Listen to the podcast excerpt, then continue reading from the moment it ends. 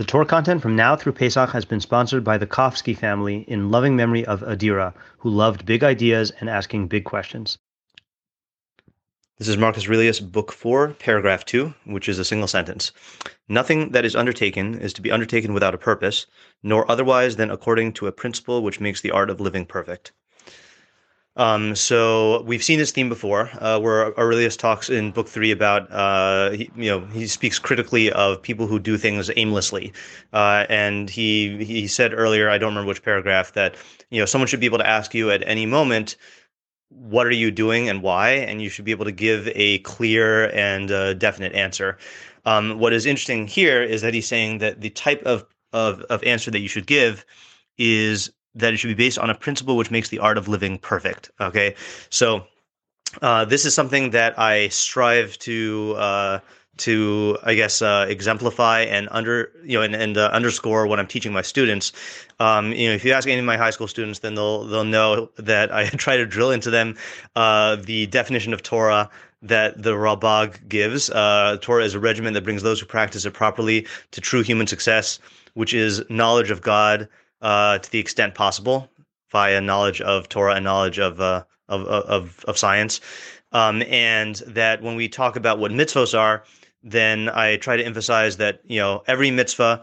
Uh, this is based on you know Rambam and the Ramban and, and others. Every mitzvah is uh, you know has uh, has per, a purpose or purposes, and that uh, the purpose is falls into one of three categories. Either it is to Um, in, to you know reinforce or teach a true idea or, or remove a false idea. That's one, or to pr- promote or instill a good mida, a good trait, or to remove a bad mida. That's two, or to uh, implement justice in society or remove injustice from society, and that's three.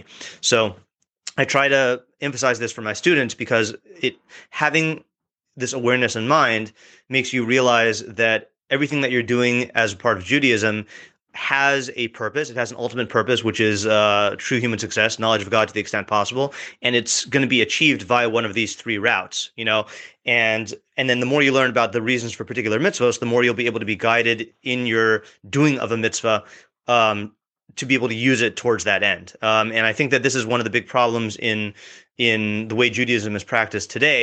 Uh, by many different, you know, sects and groups, is that there is there's a lack of clarity in in what the ends are. You know, in fact, uh, this is something that I think I think Rabbi Sacks, uh, Rabbi Yoni Sacks, our Rabbi Sacks, um, uh, first introduced me to this quotation from Einstein. He says, "Perfection of means and confusion of goals seems, in my opinion, to characterize our age," and that's what I would say about Judaism as well. Is I think there's a lot of emphasis on on perfection of means, you know, uh, which translates into, um, you know, uh, perfection of of halakha and and uh, you know knowledge of halakha and practice of halakha and uh, and emphasis on the particulars. And obviously that's good, but it's not good if it is, you know, combined with confusion of ends, confusion of goals. And this is really why one of the many reasons why I like the Rambam. Um, Because the paradigm of the Mishnah Torah keeps the ends, keeps the goals in your mind at every step of the way as you learn the means. Um, so, so it's much easier when you're looking at the world through the lens of the Mishnah Torah, not the particular halachos of the Mishnah Torah, but the framework of the Mishnah Torah, to to live a life that uh, that is in accordance with a principle that makes the art of living perfect. Um, side note: uh, I included this alternative translation here because this is actually the first translation I saw. Uh, and, and this is an example of why translations can make a huge difference. So the, the, our version says, uh, you shouldn't do anything without a purpose, nor otherwise than according to a principle which makes the art of living perfect. The other translation says, the older translation, I think, says, nor otherwise than according to the perfect principles of art. So what that would mean is you shouldn't do anything unless you're going to do it according to the rules of that art or or that craft. Uh, and when I read that, that I objected to. I mean, obviously, your goal is to...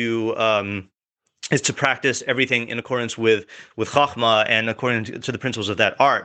But what I objected to was the idea that you should never do anything um, unless it's guided by perfect principles of the art. Uh, and the example I was thinking of is, you know, when it comes to um, Actually, I was just listening to a Tim, he, uh, uh, uh, Tim Ferriss podcast yesterday. I forgot who he was interviewing, but he was interviewing some writer, and they were talking about writer's block. And he said that there's no this this guy said there's no such thing as writer's block.